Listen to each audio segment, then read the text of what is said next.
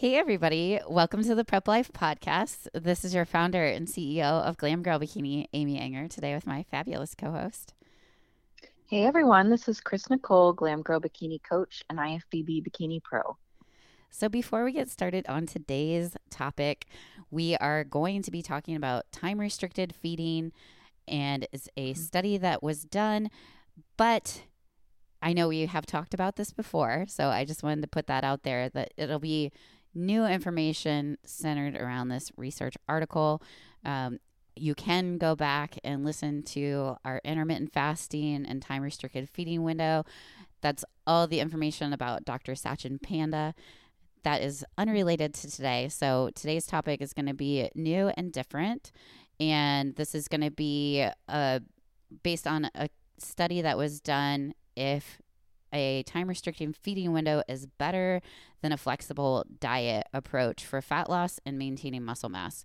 So, before we get started, I wanted to make the announcement that we do have a posing seminar coming up this Sunday. So excited. It's at Blush Fitness here in Overland Park, Kansas. And we will be um, there for an hour. So, from noon Central Standard Time to one o'clock and it is open to the public, so you do not have to be a glam girl necessarily to attend.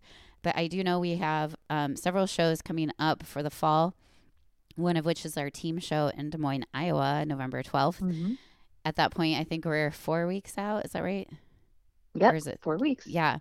Um, so we have that. And then I, I believe All Stars is here in town in three weeks. Um, so if you are in the Overland Park area or if you are like some of our podcasters, I know in past uh, posing seminars, we've had people drive all the way from Springfield, Missouri, or different parts of um, wherever. So, wherever you're from, you're welcome to come. It is free and open to the public, and it is going to be an hour of instruction and uh, practice. I am definitely a person to not sit there or make people sit there and listen to me talk. I like to. Mm-hmm learn kinesthetically through movement. And so that's how, I mean, I think a lot of people do that where they, they kind of tend to gravitate towards teaching in their learning style. And obviously, I was a PE teacher, so I am all about movement. So, a lot of the work will be active and it will actually be, you know, progressing through some mobility and also some holds and vacuuming and different techniques that you can use from the floor up to perfect your posing. So it will definitely be not your average average posing seminar. It's not going to be a bunch of talking about, you know, the standard front pose and back pose and things like that. We're actually going to be working through. So it's going to be a very active practice. You might feel sore the next day. So be prepared. Schedule a massage. Anyway, okay. Are you still there, Chris? Yeah. Oh, okay. I was like, it's dead silent over on the other end. no, I'm sorry. I'm here. Okay. Um, so, anyways, we're going to get into this study. And why don't you start since I've been rambling here? I'm going to wake you up and I'm going to have you uh, give the background on this study. Sure. Okay. So we'll cover some background information on in- intermittent fasting. Um, this last the study that we're reviewing um, was done in 2021, so it is relatively new. Um, intermittent fasting is has received some popularity. Um, people are firm believers that it will help them lose weight. So this study will address a lot of those things of um, food timing and having like a feeding window and a fasting time. So, uh, as intermittent fasting, it, as the name suggests, it's a eating pattern where you are you have cycles of fasting and eating times. Um, one of the reasons it's become popular is because, like I said, people attribute a lot of their weight loss and their progress to just following these eating times and these rules. So, um, while can provide some help in your goals. Um, there's no special magic here. So, again, I think the study did a really good job of analyzing um, all the different facets of how time restricted feeding, excuse me, was implemented. So, um, it intermittent fasting is unique um, because there's no restrictions on types of foods. Excuse me, everyone. Um, there's no restrictions on types of foods. It's just basically on what you are eating or on the times that you're eating. So looking at these eating windows. Um, so basically, you can eat whatever you want within these eating window times, and then you follow the fasting times, and then you should, as people uh, claim, get excellent results. So, um, did you want me to continue, or did you want to go over the types of intermittent fasting? Yeah, I can go over the different types. And so that's probably why one of the reasons why it's a little bit clickbaity is just that people like the idea of being able to eat um, however and as much as they possibly want in a window. Mm-hmm. Um, so there are different ones, and these some of these that I'm going to mention are not great for especially females because we have a lot of hormonal changes that happen when uh, we go without eating. And so one would be alternate day fasting, and that's basically you have a non fasting day, and then you have a day that you can eat whatever you want. And mm-hmm. this is called like the 5 2 diet. So you eat normally for five days a week, and then you ingest no food, no caloric beverages um, for those two days of fasting. There's a modified alternate day fasting, and that's similar to the alternate day fasting, but you're allowed to eat about 500 calories on the fasting days. So you're at about 20 to 25% of your energy requirements. And then there's the one meal a day fast, uh, where basically you just have an hour to eat as much and as little as you want. And then the rest of oh the 24 hours you uh, eat nothing. And um, then the time restricted feeding window, which I think is very popular and mm-hmm. one that I adhere to. I think it's very realistic from a hormone perspective, digestion perspective, and then also taking into uh, count that we as lifters need protein bolus pre and post workout. So this one would be your time restricted feeding window where the best known method is the 16-8 method. So no food is consumed for 16 hours at a time, and then eight hours is your window. So, no specific number of meals are eaten or no specific calories. Mm-hmm. It's just you're basically, you know, allowing your digestion to clear out for the 16 hours because some foods take that long to process. And um, yeah, so those are the those are the types. Do you want to talk about who was in the study? Yeah, that'd be great. Okay, so the subjects here were healthy males and females between the ages of 20 and 40 years old. They were considered slightly overweight, so their BMI was around 26 if you're looking at a BMI scale. Um, and their average body fat percentage was 20%. Um, all of the subjects were physically active. They did regular resistance training about two days a week and then cardio uh, two days per week as well. So they were active adults. Right. Yep. And then they were randomized subjects and they were put into two different diet groups. There was the flexible dieting group and there was the time restricted feeding group. So the total study length was 16 weeks. The subjects were not assigned to their diet groups until after the first two weeks of the study. So during those first two weeks, they were referred to as the familiarization phase. And this is how the subjects learn to document their food intake and put it into a food diary database like MyFitnessPal or some other function like that. Mm-hmm. So do you want to take? Um, so after that, yeah. so even though they were not specifically instructed to decrease their calories during the first initial two weeks of the study, they definitely made some alterations um, and lost some body fat during that time. And then after that two week familiarization period, the subjects were randomized into their diet groups and they followed the diet assignment for the next eight weeks. With during this time, they had guidance of a nutrition coach and things like that. And so the nutrition coach would provide the instructions for the subjects to follow and had, you know, questions that they were going to be answering. And mm-hmm in that time frame, um, with the support, basically there was also a non-support at the end of that for the Mhm. last six weeks on the phase. They just um, were basically in a non-coaching phase of dieting. So that's where the total number of weeks comes from in the 16. So two familiarization, and then we have the eight week coached version, and then six week non coached. Perfect. Yes. Okay. So let's talk about the nutrition details, um, specifically with the eight week flexible diet. Let's talk about eight week flexible diet group. Okay. Um, so after the familiar, after the familiarization.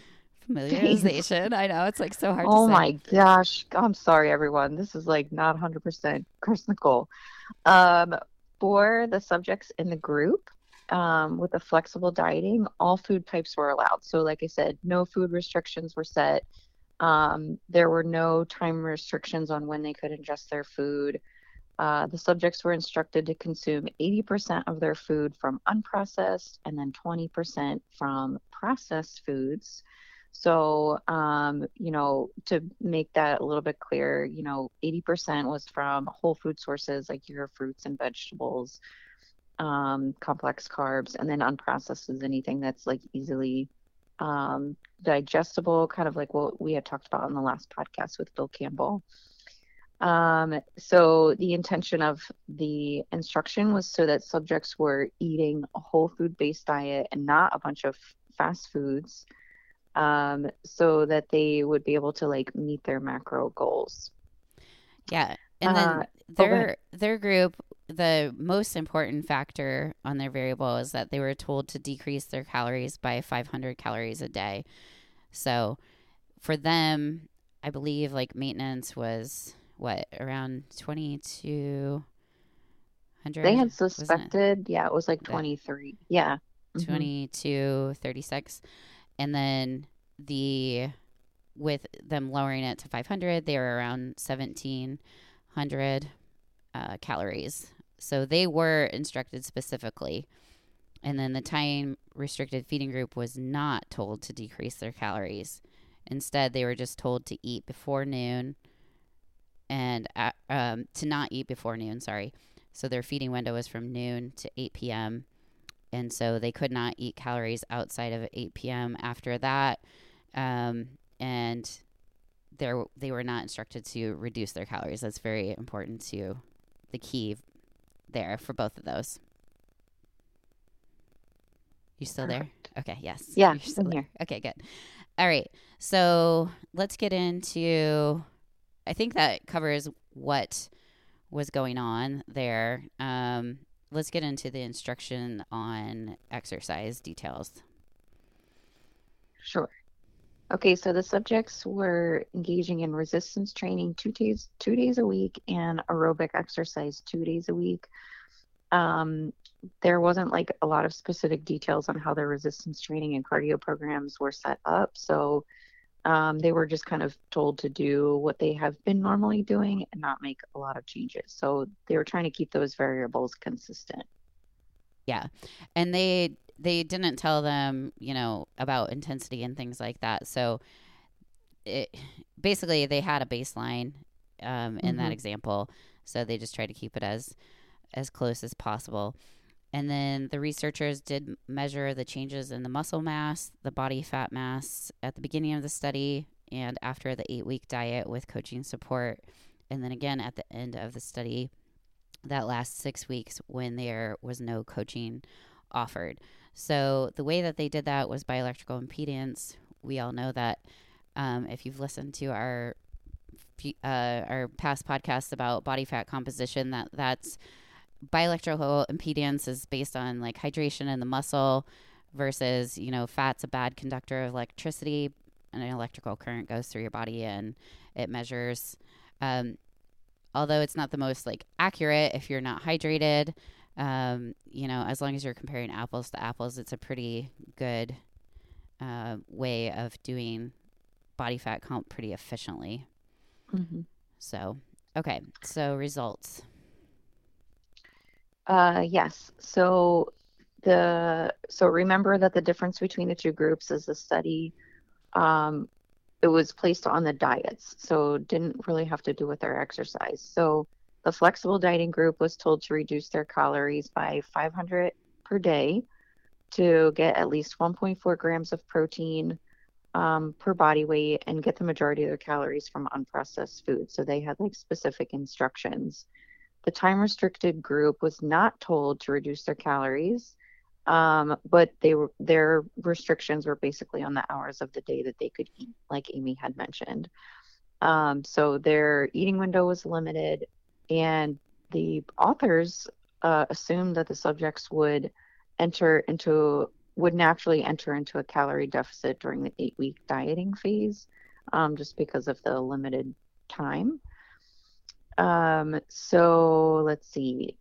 They reported there was no significant difference between the two groups for total calories or macronutrient intakes. So I thought that was super interesting. Like one group with the specific instructions and the other one just given the time. Um, they ate almost around the same amount of calories and protein. Uh, it was like very similar. It was crazy. Mm-hmm. Um, so both groups were eating a, just about the same. Yeah. Yeah, and in the breakdown of protein, carbs, and fats, so the time restricted feeding window, they kept their calories around 1800, and then the flexible dieting group was around 1736. Mm-hmm. So, and then I just wanted to note also, I think you mentioned per pound, but it's actually 1.4 per kilogram. So it's actually substantially less than like what we would normally recommend, like with, um, you know, one pound per or one gram of protein per pound yes. of body weight. Um, since kgs are converted by 2.2, uh, we Americans, yeah, we have our crazy non metric form of yes. measurements. Okay. So as the composition comes into play, differences there is basically both groups lost the same amount of pounds essentially. The flexible dieting group it was like 8.8 pounds and then time restricted was 8.4 pounds of total body weight. But the percent of body weight and kind of like the fat pounds were where i saw the biggest difference. So this time restricted feeding window they actually lost 7.5 of those pounds were from fat whereas the flexible dieting group was 6.4 and then percentage wise of body fat the flexible dieting group was 2.5 versus the 3.5% change um, lower in the time restricted feeding window which is a significant amount of body fat in my opinion. So mm, yeah that's interesting. I see that. Yeah. Okay so, what are your thoughts in terms of, you know, when it comes to mm-hmm. the the differences of adherence? So they did the six week, basically post nutrition coaching and things like that. So, can you give the listeners a little bit about what happened to them after the coaching stopped? Um, from what I remember, they maintained their weight. Mm-hmm. Um, yeah, they just didn't see any further like drops or anything, but to, from the practices that they had done in the eight weeks, they just maintained their weight following after. Yeah, in the specific, the flexible dieting group actually adhered to their diet 90% of the time, and the time restricted actually stuck and adhered to their feeding window 98% of the time. So that's really good adherence on both. I mean, for me, like I feel like my clients, especially for Gen Pop, an 80 20 approach is pretty, you know, the Pareto principle. That's a pretty good, you know, measurement of staying on percentage wise as far as like adherence to a diet. 98% is like really, really good. Um, you know, that's almost following at 100%. So it shows that this isn't a difficult adaptation, you know, to adopt once you get into that pattern, it actually, and I can just speak on this in personal experience.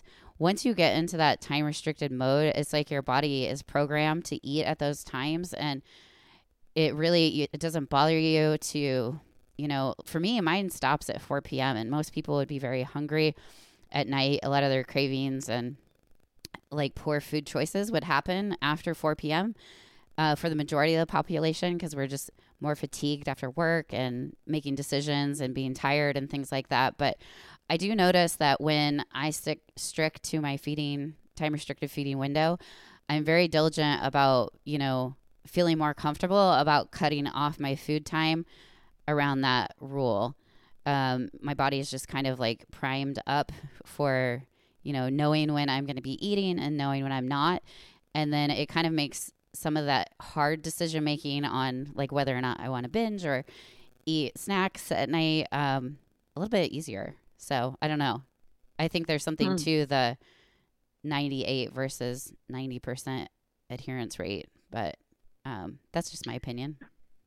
I think that it's um that's a little bit. Oh, are you still there? I think we lost her. Okay. Um. All right. Well, I'm just gonna continue and kind of wrap this thing up. Hopefully, we'll get Chris's thoughts on the next one. Um, in terms of that. So, as far as the whole approach to both of these diets, when we're looking at both, no one is superior to the other. Both strategies worked very well.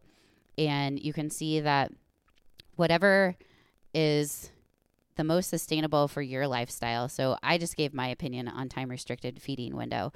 But a lot of people maybe that have, you know, if they're nursing or pregnant or they have blood sugar issues, they can't follow that um, particular diet because, you know, maybe for various reasons in their life. So when it comes down to it, at the end of the day, you want to look at the individual what their life is like and that's really how we approach our unicorn prep at glam girl is that you have to look at the client what their needs are and go from there. So does it fit into their lifestyle? Maybe you have a shift worker that time restricted feeding window is perfect for them.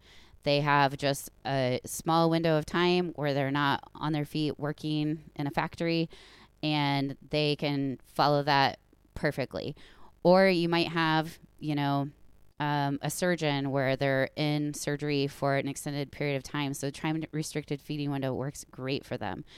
You might have uh, somebody like a pilot where they, you know, they have to get their meals when they can. And so maybe the flexible dieting approach is better for them. Or maybe they're, you know, a nurse and they're attending to patients. So they kind of just have to get their snacks in when they need to. So at the end of the day, what it comes down to is what works for that person. And that's going to be the best approach for anyone that wants to stick to a diet. It's the adherence that makes such a difference. So, w- without my co host, I feel remiss by continuing this podcast, but I wanted to leave you with those thoughts. And I also, we always like to hear what you think about this. So, let us know what you thought some of the strengths of this, uh, you know, research was, and then what some of the limitations were. We'd love to, you know, get in conversation with you. So you can find us on Instagram at Prep Life Podcast or at Glam Girl Bikini. Feel free to tag us on your story or comment on our post and um, let us know what your thoughts are.